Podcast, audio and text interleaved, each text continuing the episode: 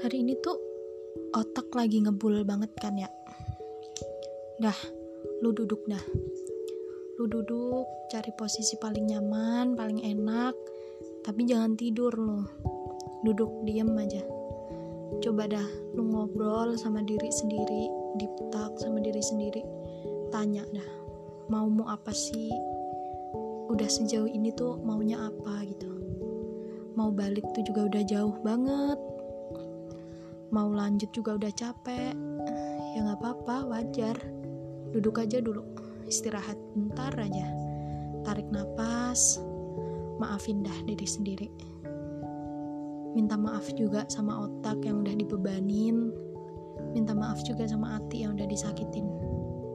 Dah pokok intinya tuh kita bisa. Kita kuat berdiri di atas kaki sendiri dah. thank you